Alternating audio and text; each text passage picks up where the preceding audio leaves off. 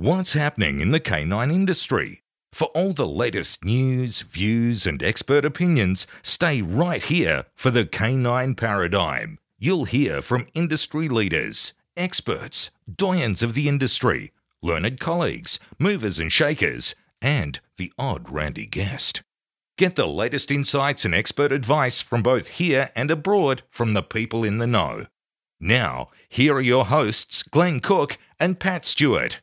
And I'm Lofty Fulton, and I'm out of here. Hey, it's been a while since we talked about our old mate Jason Furman. Uh, has he paid his bills? He has paid his bills. Oh, okay. So we should record him a new ad. Surely he has a website now. Uh, no, he does not. Oh, uh, maybe he's provided a direct phone number people can order through. Uh, I'll just check. Nope, no phone number either. I like the way that you're actually pretending to look whether he has provided. so if you want to get in contact with Jason, you still have to do that through Facebook. It's uh, Einzweck Dog Quip, E I N Z W E C K. Jason can hook you up with all the things you might be interested in getting the Firepaw mills, which a lot of people are getting and loving. Mm. He has Herm Sprenger products if you're into those. Yep. He has balls, leashes, tugs. Yep. And at the moment, he has a 10% discount on all Canine USA products. That's pretty cool. And I believe he's got a lot of the other stuff that you can use to compete in GRC as well, such as the sleds and the spring poles. Yeah, that's correct. He Yeah. sure does. Well, that's So great. That's a sport that- taking the world by storm. Yeah. So if you're into that or you just like training your dog, having a good time, have a chat to Jason on Facebook at Einzweck Dog Quip. Yep. Send him an inventory via Messenger and get your gear. get a website, Jason, you bozo. Yeah.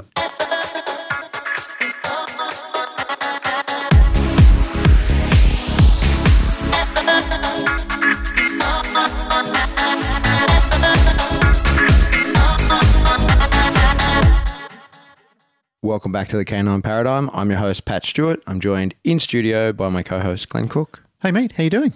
I'm all right. You sound like you just got off an aeroplane. I did. I just landed this morning, 16 hours flying home from America. Hmm. And I'm here pretty tired, not going to lie. Yeah, you sound like you've got the aeroplane drunks. Yeah.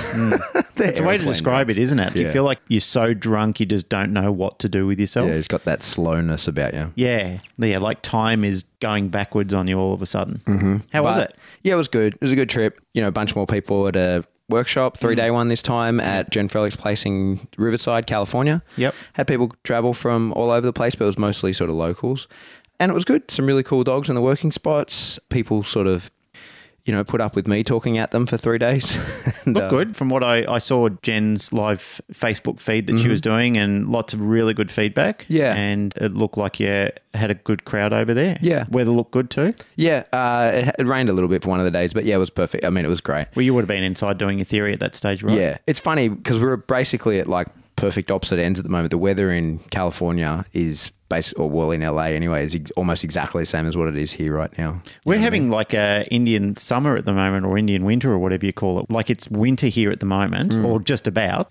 But the weather here at the moment is t-shirt weather. Like it's Yeah. been 25 degrees Celsius, sunny, and I've been out working in a t-shirt pretty much every day. Yeah. It's it's been too hot to wear a jumper outside. Yeah, cool mornings, but like nice days. And it was the exact same thing there. Mm. So that was an easy transition. But yeah, anyway, it was a good seminar. Everybody seemed to be happy with it and everybody expressed that there was something they were going to be able to implement and take away from it all.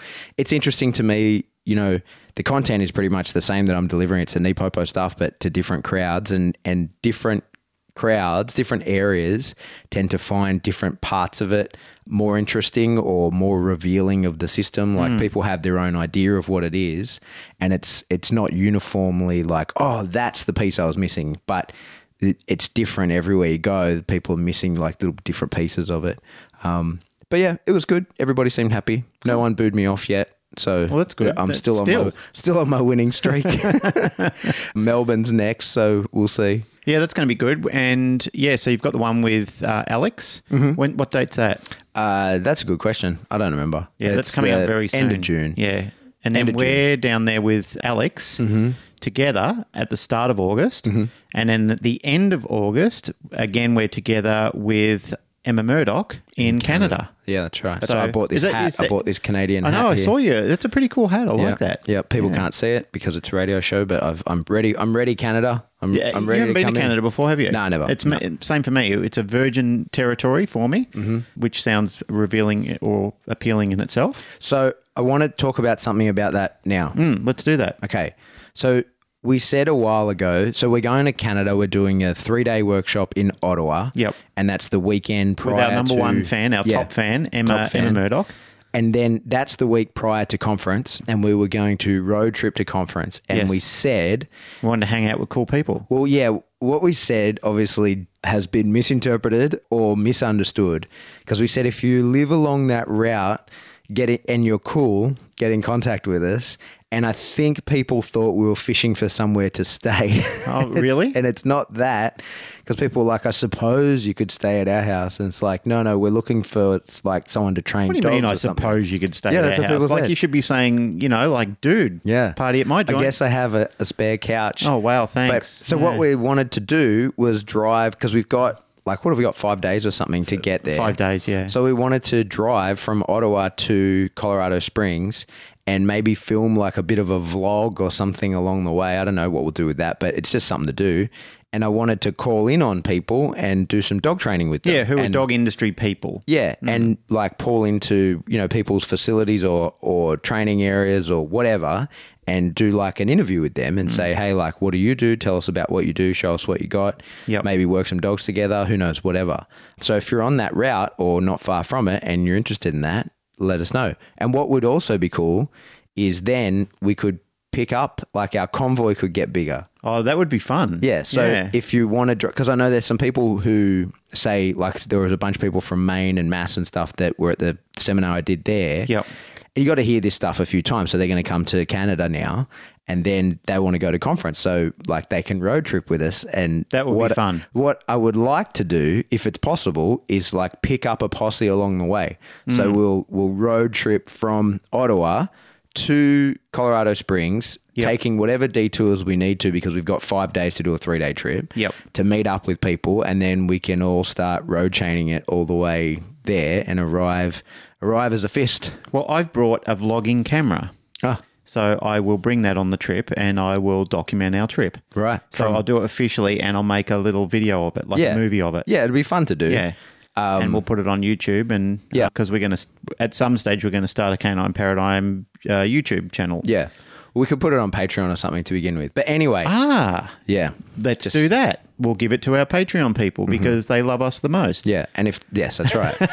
and we love them. Thank- we love you. them the most. Hey, I got to say again, there's been another swag of people who've been jumping on Patreon to support us. Yeah, it's taken a boost lately. It's it really has. The fantastic thing is Pat and I really got things set up. Finally, and recently, we had a lot of problems with trying to get our bank sorted out to get it all sorted out. We're finally going to purchase our new recording deck. Mm-hmm. Thank you to the Patreon people.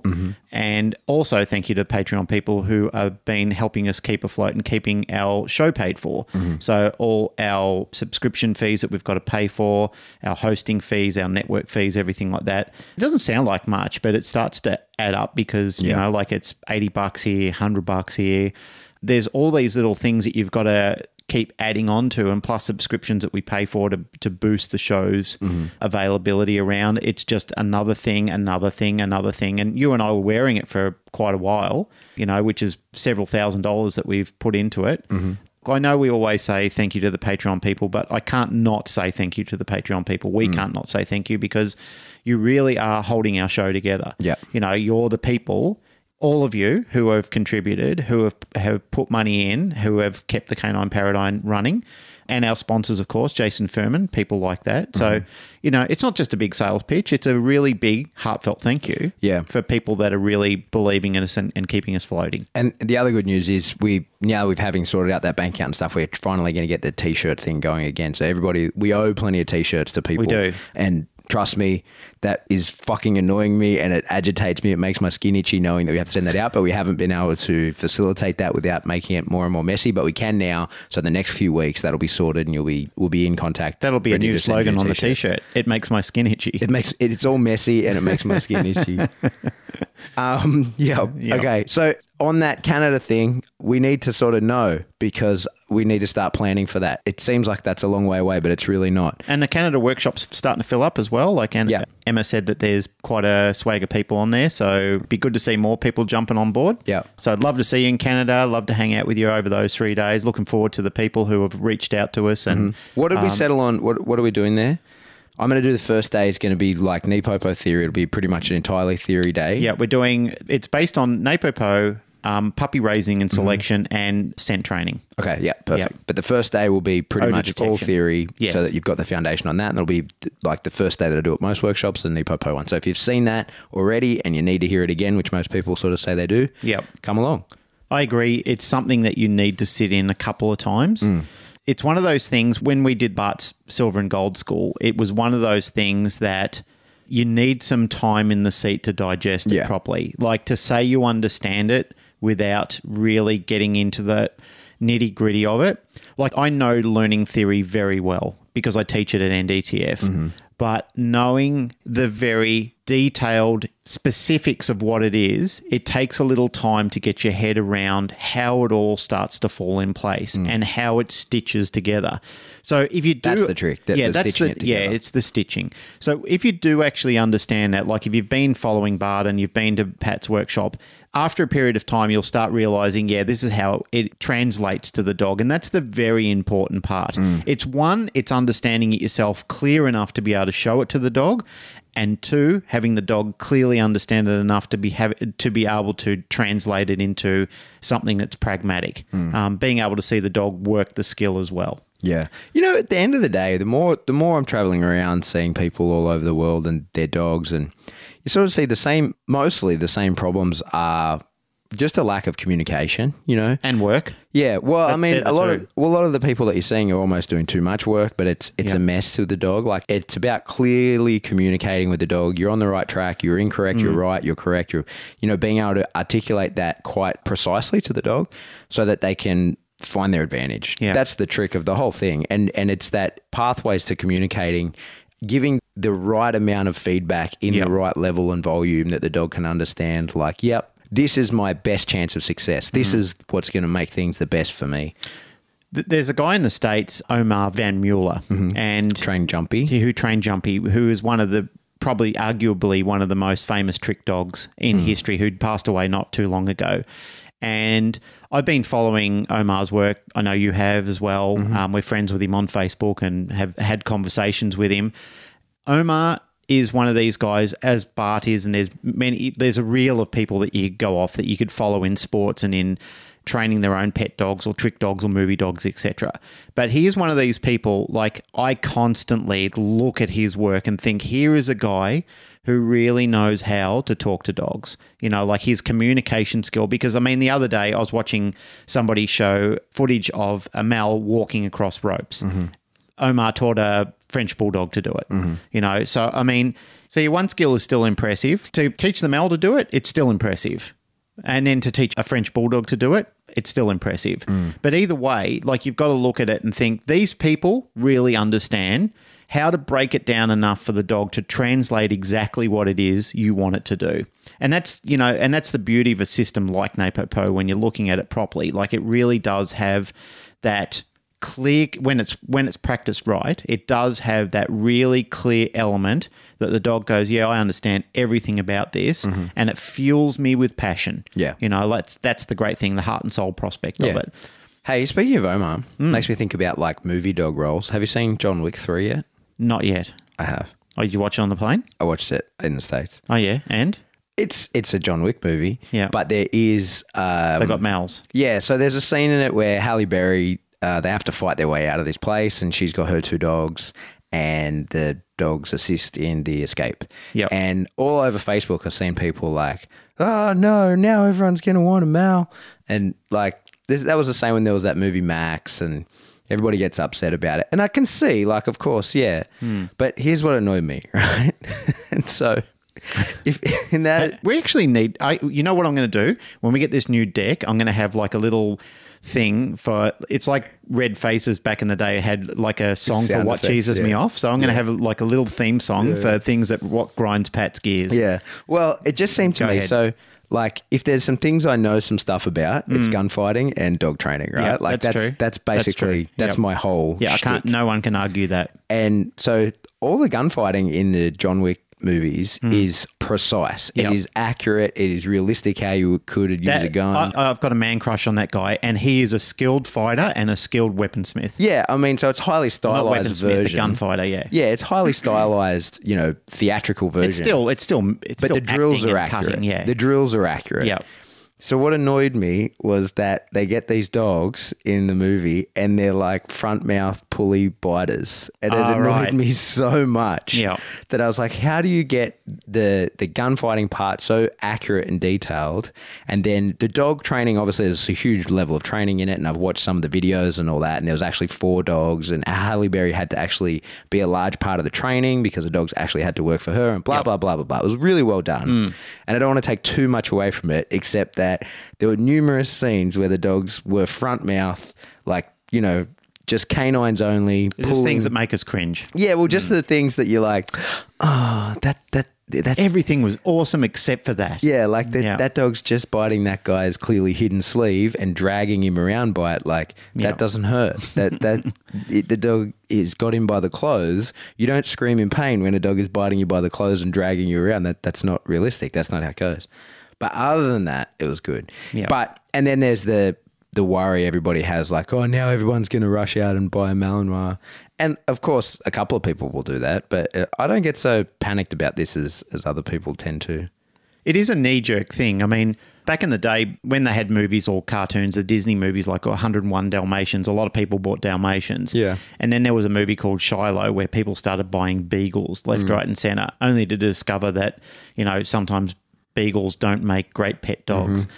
So people are very driven by that type of marketing hype to think that one breed is superior to another one or make a perfect pet because in the movie that was very anthropomorphic and mm-hmm. it made this dog stand out as a perfect pet.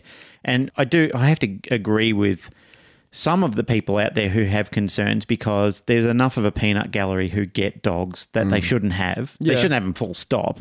And then they get these dogs and you know that's where you start to red flag dogs that we don't want in the hmm. red flag category. Hmm. So I guess people who are in the Mal industry, who are custodians and guardians of the breed, do have concerns that, you know, like we've been doing such a good job with our dogs for all these years. The Rottweiler fraternity feels the same way. Hmm. You know, I mean, there was almost looking at like an extinction level of Rottweilers at one stage because people were so irresponsible with them that Rottweilers were basically the dog that Satan brought to earth. You mm. know, like they were in the movie The Omen, and people used to point out that these dogs belonged in, you know, like devilish, cultish films mm. because that that's the type of dog they were. So yeah, there is a stigma around it, but hopefully it won't be what people think it is. Hmm. I just think that if you breed Malinois Yeah.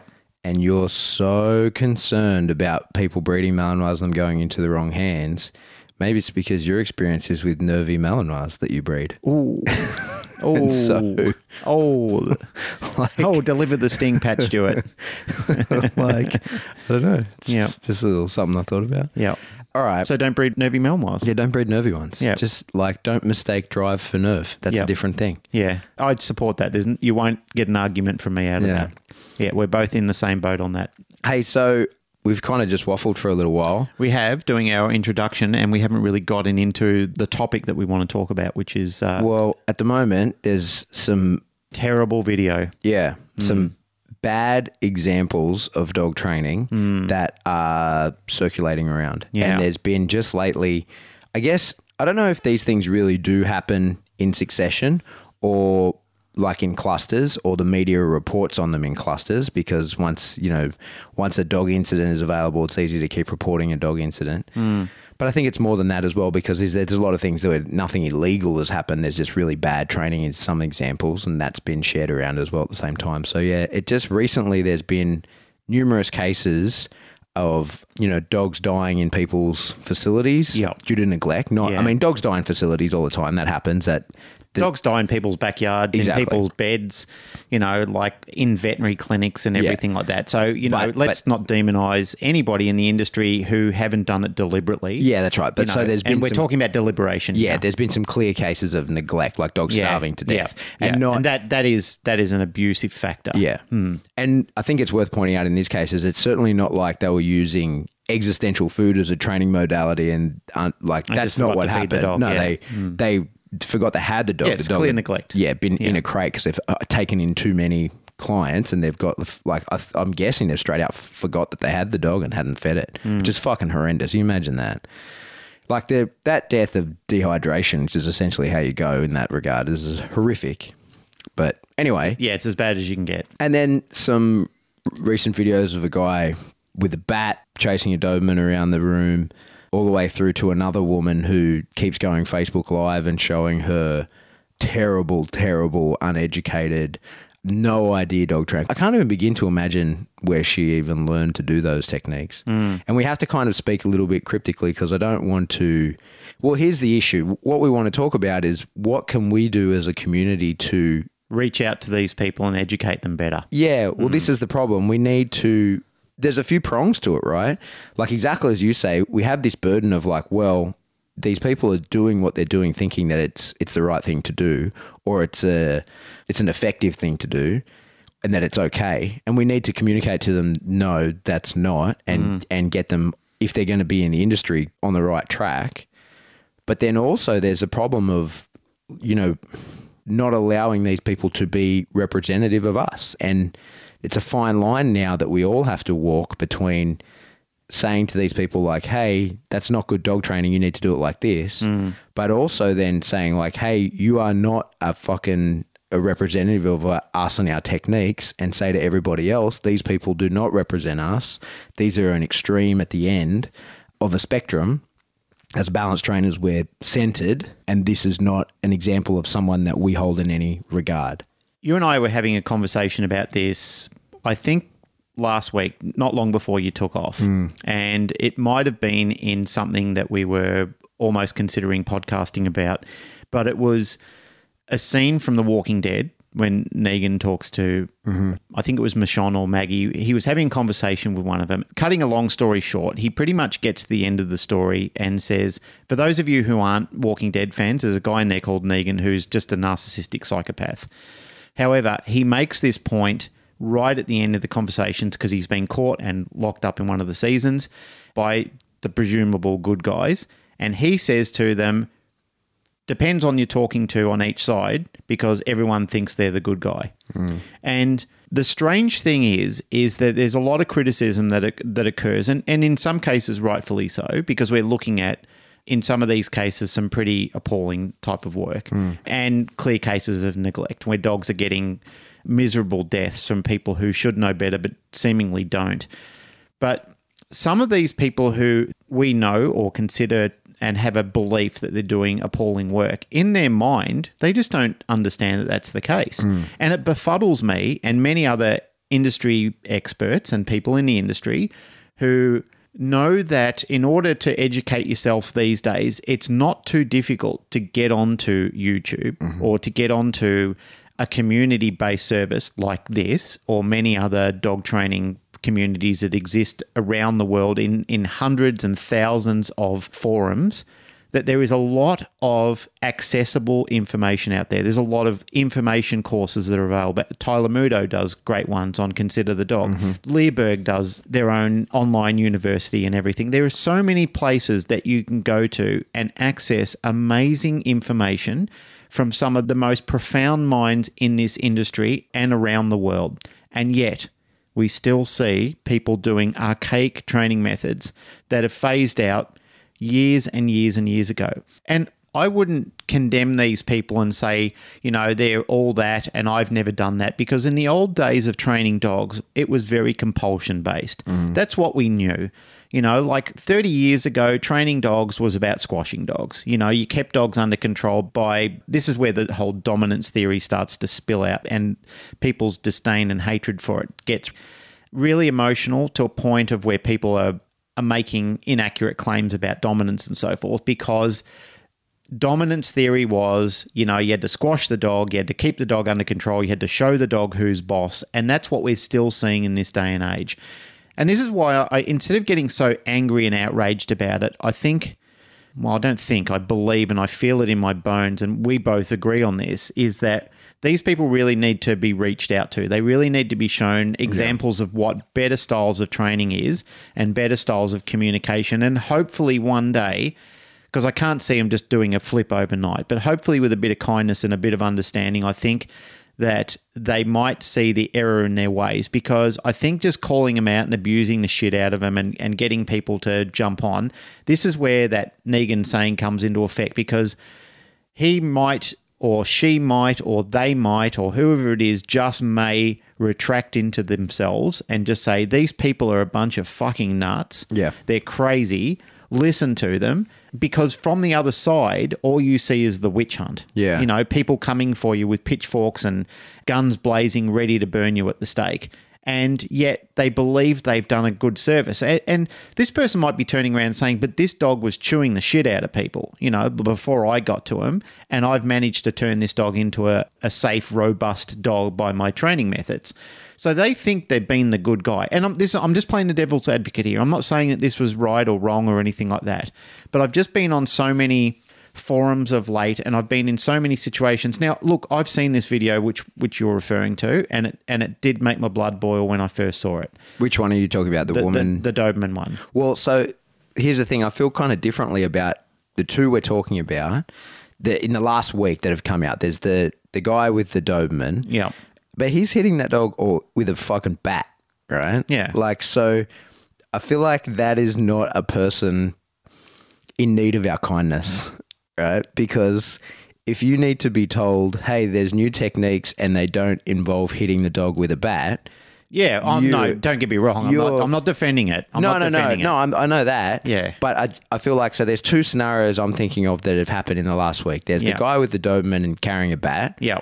And then there's the woman who's using e-collars and stuffing matches up dogs' assholes and is basically just f- shutting the dogs down. It looks hmm. like she's in a basement. She does on Facebook. Yeah. I, I, I saw that one sent around as well. and I feel differently about both of them. I think they're both terrible, terrible Yeah.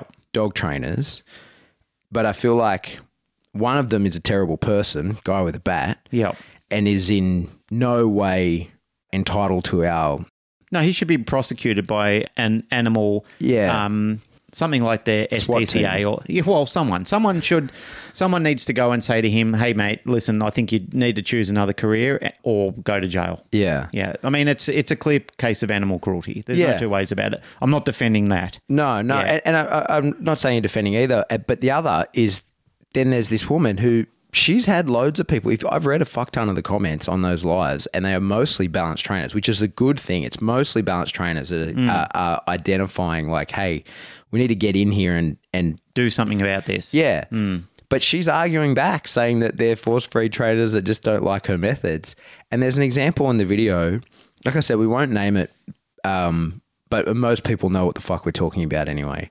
Uh, she's going up, she's getting a, a more powerful e collar to show the dog because he's being stubborn.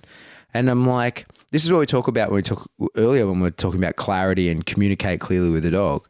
Bitch, if that fucking dog knew how to stop that pressure, it would. Hmm. You don't have to go to a more powerful collar. You are not providing adequate communication to the dog for it to understand what you want. Yep. And it is what you will be happy with at the end is she will not have trained the dog to do the things that she wants. She will have made that dog so fucking scared of making mistakes that it will be totally shut down and it will do nothing. And she will at that point claim that she's trained it. Well, to do, do, what something. It'll be aggressive or some. You know, like there'll be some spill out effect of the behaviour that will be totally. Well, and, and, and all of the training that she's showing is usually like marker board style training. So Mm. when the dog eventually figures out, fuck, if I just lay on this marker board flat and breathe as slow as I can, uh, that's how one way I can escape pressure. Yep. She'll return those dogs, board and trains. Look how fucking great this is. This is amazing.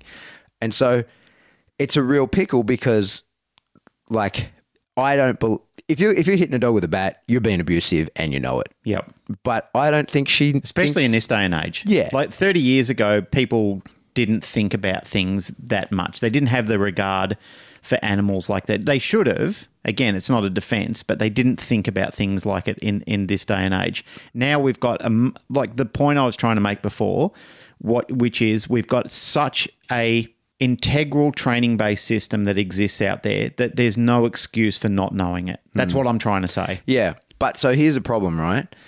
You look at the video of the guy with the bat, and I'm sure everyone can find it or has seen it. Mm. He is actually training the dog. The other woman is not because when he threatens the dog with the bat, the bat down, the dog downs Yep. and does exactly what he asked, right? And so he's a straight up abusing the dog, but he understands behavior and training. That's just the technique that he's chosen because Yep. you see he uh, tells the dog to do something, the dog doesn't do it. He offers the f- correction in the form of a, Yeah. a beating, and the dog does the behavior. I So- actually had to stop watching it halfway through. Yeah, it- it's horrific. Yeah, I didn't find any. But he understands behavior. He's just a fucking asshole that's chosen to to to beat dogs with the bat. That's his tool. Mm. Yeah. But he understands what he's doing because you see it's effective in the video, Yeah. right?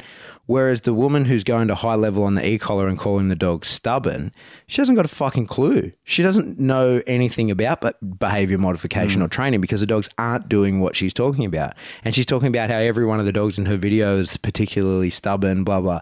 Now, uh, there are stubborn beings. I get that. But this is about a dog, where, as we discussed at the start, they find their advantage. And if that dog knew, when you have to go, oh, well, we've gone to a more powerful e collar, and now the dog's still not doing what he's told, well, he fucking doesn't know what you mm. want. Maybe try using some positive reinforcement and show him some of the things that you want, and then layer in some pressure instead of just using pressure until the dog stops and stops doing everything, stops full stop. Mm. Anyway, so it's a tricky one because Yeah, it is. like how do you help these people and what do we do Wh- what are we as a community meant to do there's people who are saying to her hey this is not good training. And and some of the comments of course some of the comments are like you're a horrendous bitch. But others are like this is bad stop. And they're polite and uh trying to explain to to her that. And she she gives feedback to them like fuck you you're just you're one of my haters. Cognitive dissonance in anybody's defense is a terrible thing. Mm. Defending something which is clearly wrong and still standing by that decision or that choice is terribly frustrating for a community of people who can see that it's completely wrong. Mm. And yet the person still stands vigilantly behind their decision or their choice to make it. And that is very frustrating. Paul Doyle was talking online the other day about, you know, you and me trying to get a politician on the show. Yeah. And as much as I agree, I'd love to have a politician on the show who would love to join us. If, if there is any politicians or any local area in Sydney, New South Wales, who are involved in any animal lawmaking, because we've just done our last podcast on that. If you are in the in the larger community and you are involved in decision making in animal legislation and would like to come and join us on the show, please do so. Uh, you can contact us. You can email us on info at thecanineparadigm.com. Join us on the show. I am reluctant that that would happen, but hopeful that it may. We are able to not swear if that's a problem for If, you. if you want to come out and have a civilized conversation and talk about it without it, it being um, any bias to it, so we can discuss how the function and role of somebody in your position works, the invitation is open. We'd love to have you on the show. Again, I have reluctancy that that will happen because I've been spending a large part of my life trying to work with people in the decision making processes who just don't seem to listen. Hmm. So they have I don't know whether I look, I don't know whether they're just following the popular choice, which is my suspicion. In order to stay in your job, you need to work with what's popular, or is it based on what is actually right? You know, is there something about it that you know that we don't know that we maybe you can reveal to us? Hmm. Because there may be that position that we just don't know why that decision was made. Hmm, I don't know. Frustrating, but Paul, you know, like when you put that point out, it's not like I'm just giving up. I am hopeful. I'm ever hopeful that there will be a a politician out there who is what I consider a balanced person in decision making, who weighs up all the factors, who basically has, you know, the wisdom of King Solomon to sit there and say, okay, well, all the facts are before me. I can clearly see the benefits of the argument that you're putting forward. but also being very transparent about it to the public community that they can say, okay, well, here's the argument for, and here's the argument against. So, being in a position where I have to decide what's right for the community and what's right for animal welfare, I can clearly see, based on the scientific evidence before me, that the tools that you're putting forward don't, in fact, cause the harm in what other people are saying, or that they do. But be transparent about it. Don't just hide it away and, and shuffle it off to a corner of the world that nobody can get access to and nobody gets any clear definitions or answers in. It should never be based on, well, that's just how it is. It should be based on what's actually right. You know, what's right, what's scientifically proven. And if, if that happens, hallelujah. Fucking hallelujah. Love to see that happen. Anyway, uh, we'll get back to our the premises of our main conversation. Well, the the tool thing's is an interesting one to to talk about because in both those videos that we've been discussing, in both those videos, it's a problem of the person, not the tool. And you see, always. so here's the thing, right?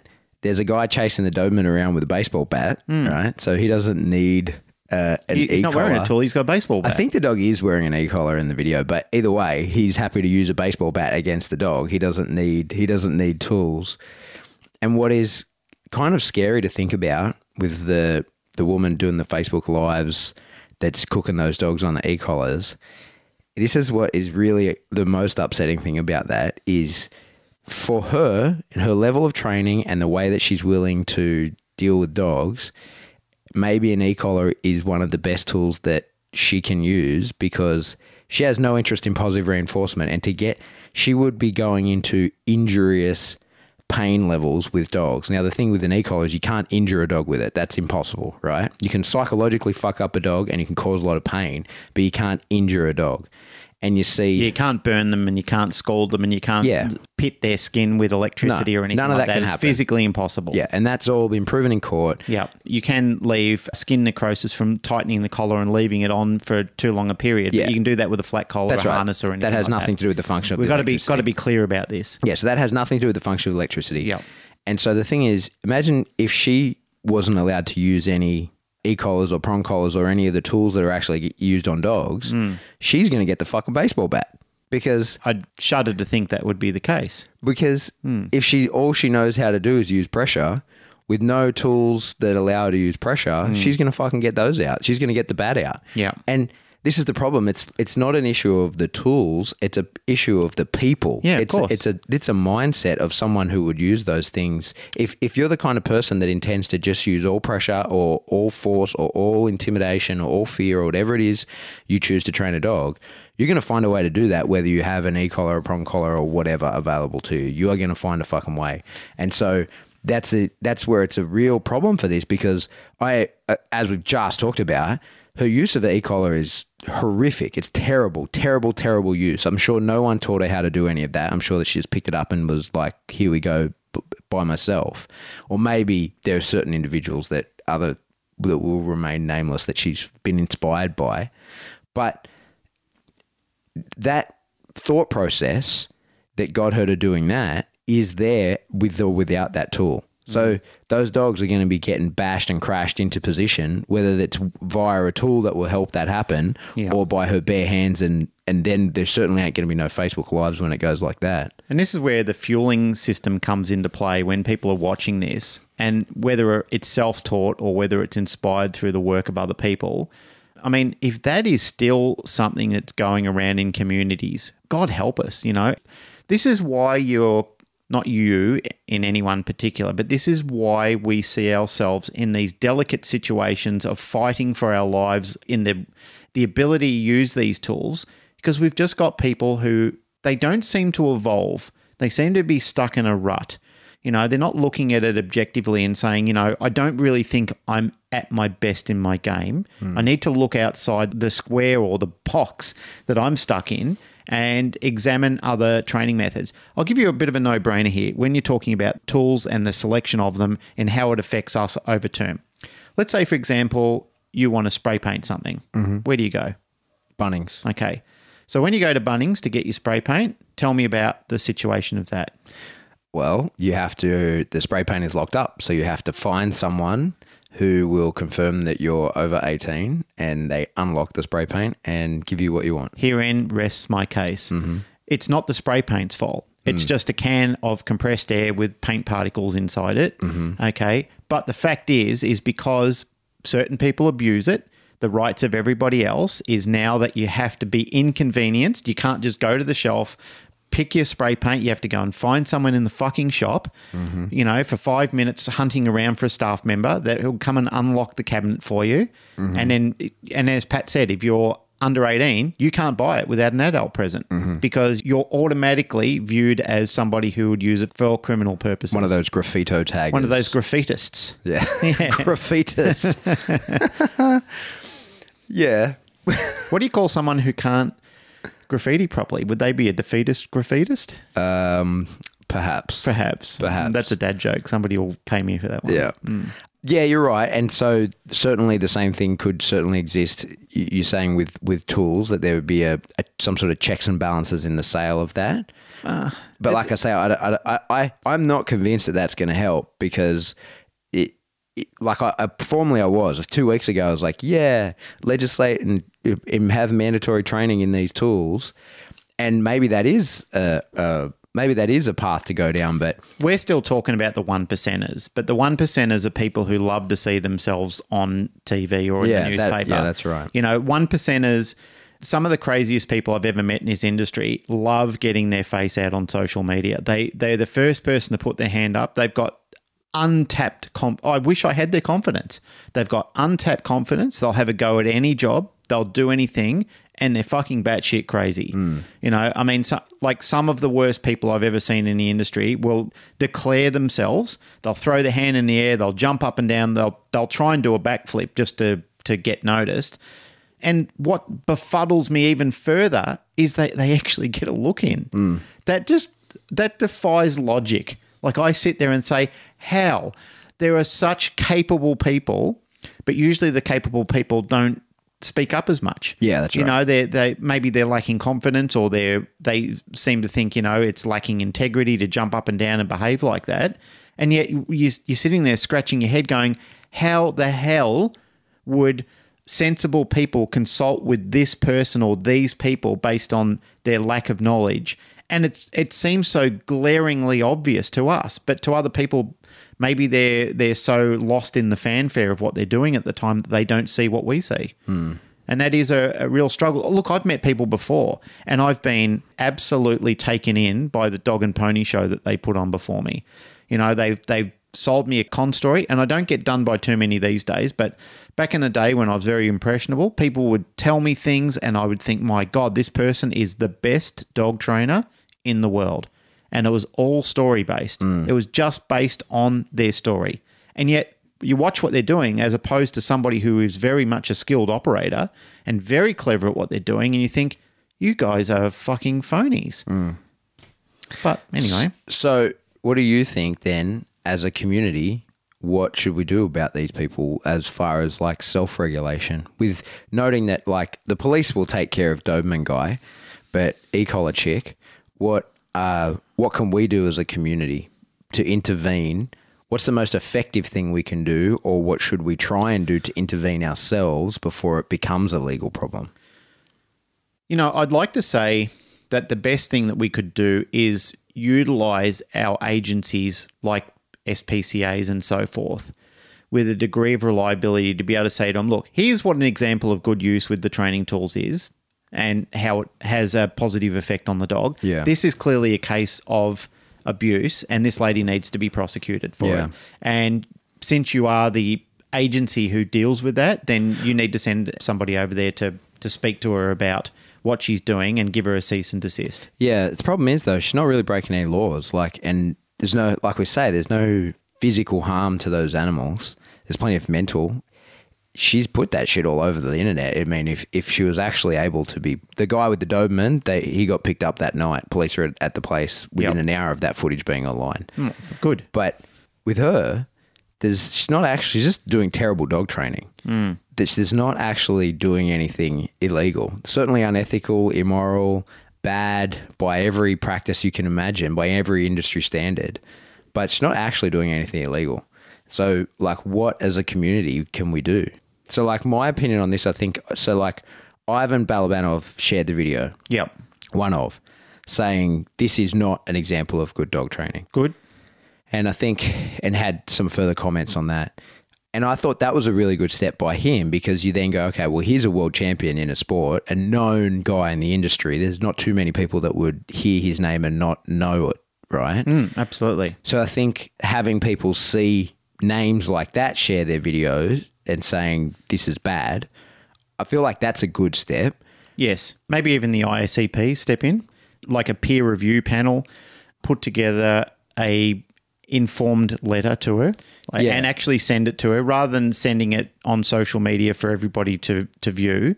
Personally send it to her and just say, listen, the video that we've seen is distressing for a number of reasons. And here is a list of recommendations from a peer review panel that we would encourage you to take on board. And here is a support line for you to call and speak to people without judgment who will offer you education and be able to sit down with you and consult with you on how we could help you improve what you're actually doing. Because right now, what it is, is a standard that we find unacceptable. Yeah.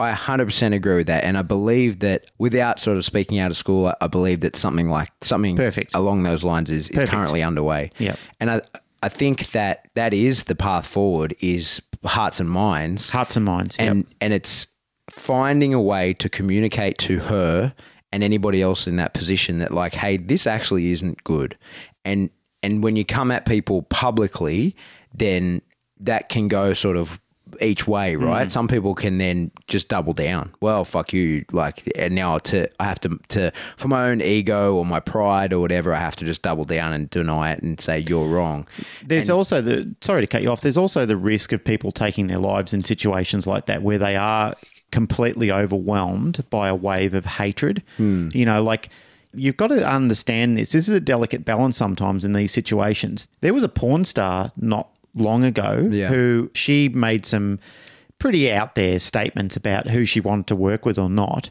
And then she received such overwhelming hatred from the public, you know, calling her a racist bigot bitch and blah, blah, blah, that later that night she went and killed herself. Hmm. And what was so out there about what she said people felt that, well, I think what she said was that she wasn't prepared to sleep with a gay person or, or have sex with a gay person on, on video. And the community really. It, that was actually, I I know that the case. I, I heard about on something else. It was that, well, it's a, I don't, someone had had potentially tested.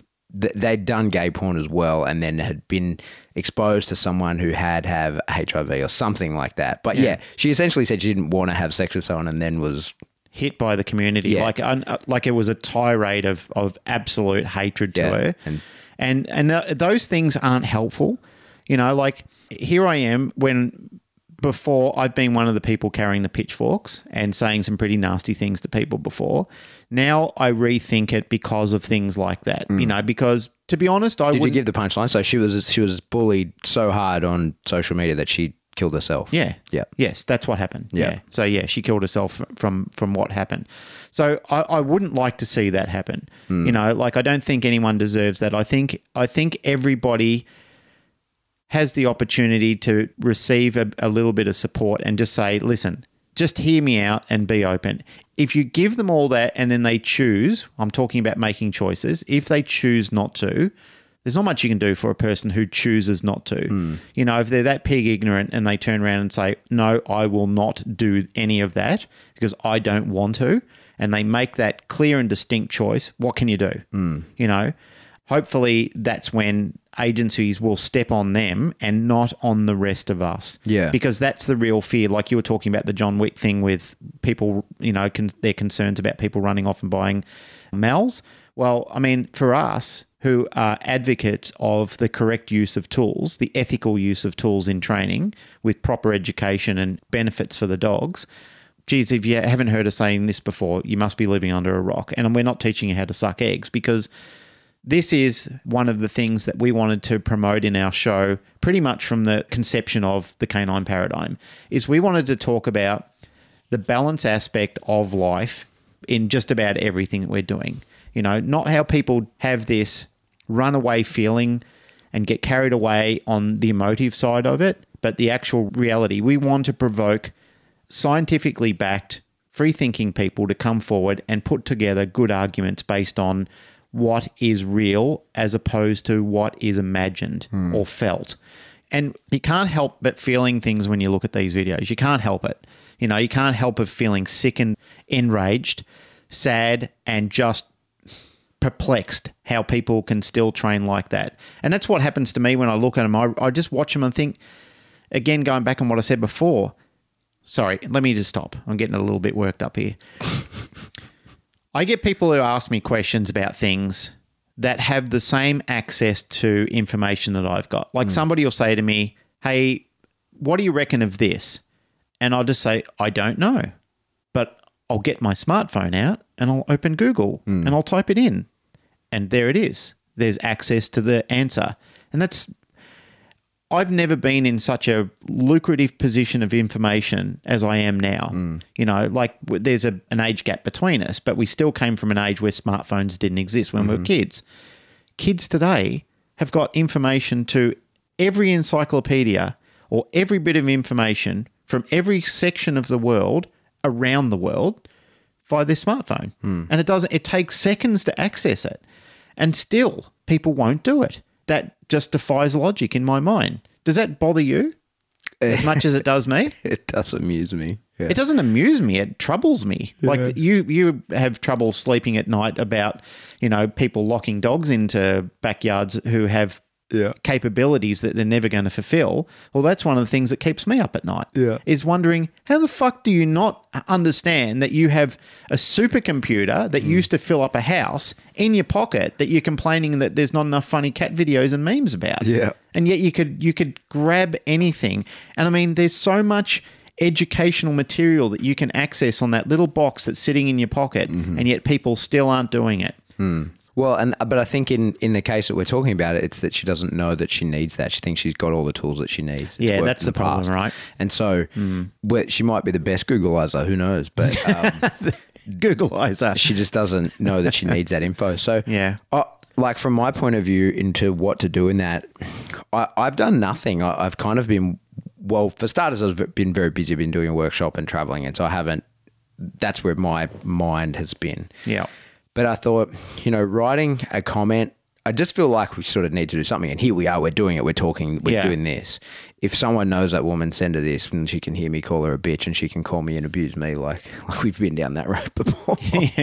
But anyway, um, the the problem is, I, I feel like just the comments that are seen on her page, she sees as personal attacks, and so they're not helpful. I think that the way that uh, Ivan shared her video and didn't address her directly, but was saying this is bad, I think that is probably quite helpful. And hopefully she would see something like that, know who he is, and go, okay, well, like, you know, maybe I am on the wrong track. But well, then- if a if a world champion of a particular dog sport, Yeah. is and who is a master at remote, tra- yeah, uh, and a, remote collar like a known defender of the Yeah. e-collar as well. So, Yeah. but then I think that the real path to stopping her treating dogs like that is, I think, as you say, a private message, maybe not from an individual, but from a group, like A peer uh, review here's- group. Here's a panel of people, Yep. and in this group, surely you know a few of these names, right? Hmm. Here, here they are, and we're all saying together, "Hey, you're on the wrong track. Yep. You need to re-educate yourself. Yep. If if if working with dogs is what you want to do, you need to re-educate yourself and come in line with modern best practices. Then there has to be a line in the sand. Like after that, if she then goes, no, like you guys are haters, and we go, okay, well now we have to crucify you. Like Yep. we have to, we have to hang you to the walls because we've tried everything else. But I think just throwing her to the wolves initially is That's not that's unreasonable. Yeah, that's a, that's as unreasonable as what we're suggesting she is doing. yeah. Yeah, so I, I agree. I think that that's the way is the review panel and pointing out to her how she can change what she's doing, um, but just giving her those avenues of access. Yeah. And look, I think and hope that the I, I'm pretty sure the ISCP is in the path to doing that, and, and they're not a reactionary force. You know what I mean? These things take time, but it should ha- happen hopefully without any fanfare. You know what I mean? Like she should just get that letter and it should all just go away. It doesn't need to be a big public. No, I don't like some of those things being done publicly. I think that that needs to have be a conversation that does happen, and she gets the ability of the right of reply. Yeah. and hopefully. But then post that, if she holds her ground, then I think public is the way to go. Yeah, well, if she, if, I mean, look, if she turns around and says, "No, I'm not doing it. I'm right in what I'm doing," and you know, I'm like wonderful dog you, one thousand people of combined intelligences are all wrong. Well, what can you do? Mm. Yeah. yeah. But that's again, that's how the force-free community feel about us. Yeah. Which is- yeah, that's right. This yeah. is a, that's the problem, man. This is this is there's no clear answer here to me. It's hard, isn't it? It's a difficult one, and I guess this is the the aspect of the us and them culture that exists in in just about everything. You know, I mean, we've had Georgie and Jetta on here before that talking about horses and greyhounds, and yet you know they'll outline their ethical point of view, and there'll still be people out there and go, no, it's just totally disgusting. I wouldn't do it. And yet there are other people saying, well, that's why I'm in the role to ensure that this doesn't happen because it's happening anyway, whether you want it to happen or not. But my role is to actually secure and envisage a better lifestyle for these dogs while they are doing it and make sure that everything about what we're doing is ethical and that I'm working for the dog or for the horse. And effectively, that's what you and I do in our day to day training programs. And most people that we know, um, they're they have that same philosophy. Their ethical standpoint is that we're trying to improve communication aspects between humans and animals to make sure that um, what we are viewing in those videos doesn't happen. We don't have dogs or, or horses or um, any companion animal that's involved in any human action that is is squashed and shut down. Yeah. that has the the ability to understand what it, it needs to do to find its advantage. you know, for me, at the end of the day, with all the all the teaching I doing, I'm doing of, of people and of dogs, mm. if we can, if there's anything that can come of these videos, and, and certainly what we've been talking about, and it ties back into what we said right at the start, is that in everything that you're doing in, in, when you're training your dog, think about what the fuck am I intending to communicate to the dog and do what is necessary in order to do that. Like if if you can communicate what you want using positive reinforcement, like do that. And if you can communicate what you want using some guiding pressure, do that. But remember it's like guiding pressure, not fucking ram and cram you into the position. Yeah. Like remember that you're communicating all the time with the dog and in every reinforcer that you have positive negative reinforcers whether you're using punishment positive negative punishment. However you're communicating with the dog communicate with the dog correctly mm. so that you don't have to just go to your fucking fight club with the dog. It does it's totally unnecessary.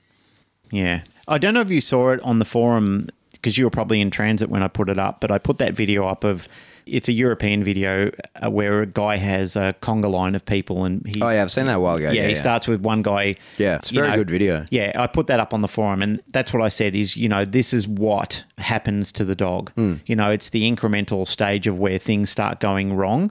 And you can see that in that line of people. So that one guy starts off, the presenter of the point that he's trying to make, he gets a whole line of people. The example he makes is uh, somebody getting on a motorbike, turning it on, and then riding off on the motorbike, and then stopping and putting the peg down or something like that. So he, he clearly shows one guy, and that guy does a very good visual representation of showing the next guy. It starts to get halfway down the line, and by the time it gets halfway down the line, there's no visual cue of the motorbike anymore. It looks like something like a little dance step. By the time it gets to a third of the way down the line, it looks like somebody definitely doing a dance step with wavy hands going one way and then wavy hands going the other way.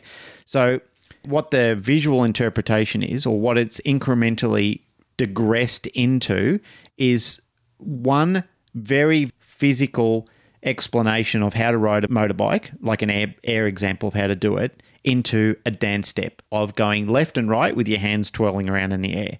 The two of them look nothing like they should have. Mm. And that to me is a good physical representation of what happens with poor training. Mm. Okay.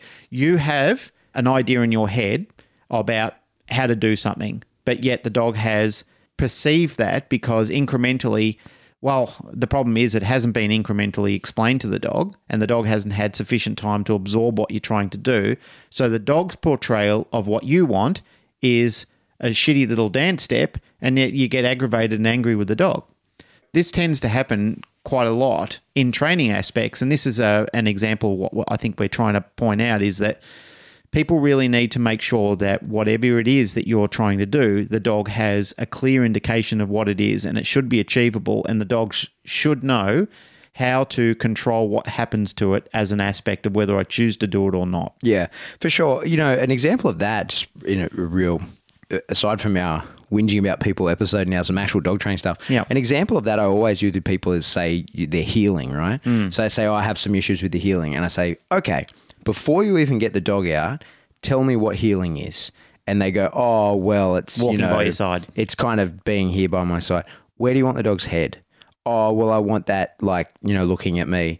And I go, you couldn't even convey to me with our human language uh, what heeling is. How on earth are you going to convey it to your dog who you can only show in pictures, right?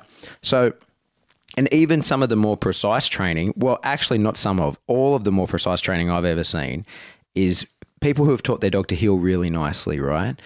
What happens every time you tell the dog to out off of a decoy for the first time or off of a sleeve or whatever for the first time, and you tell the dog to heel, thinking it will come back to you, it heels against the decoy. Yep. Because your criteria of a heel is, say, eye contact with me, you know, your right shoulder touching my left leg, and body straight, right? That's what people think is what they've communicated to their dog. Mm. But what they've communicated to their dog more often than not is eye contact with the person holding the reinforcer.